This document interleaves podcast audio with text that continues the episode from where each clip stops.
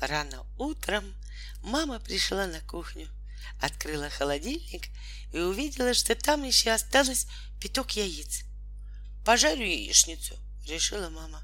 Выложила яйца на стол и отправилась в огород за свежей зеленью.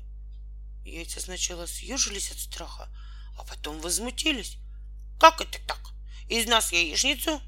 Неужто мы ни на что больше не годимся?»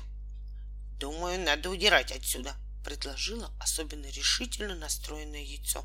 Сказано, сделано, и яйца одно за другим осторожно спустились на пол.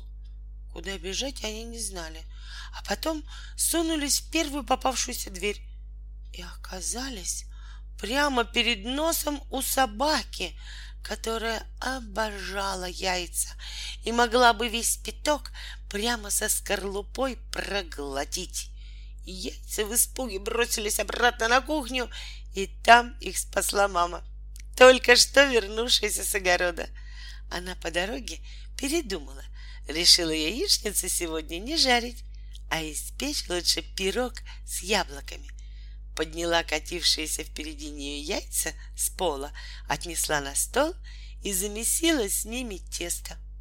Когда мама поставила пирог в духовку, по всему дому поплыл чудесный запах. Первой его почувствовала собака, а за ней и все, сладко спавшие в своих постелях.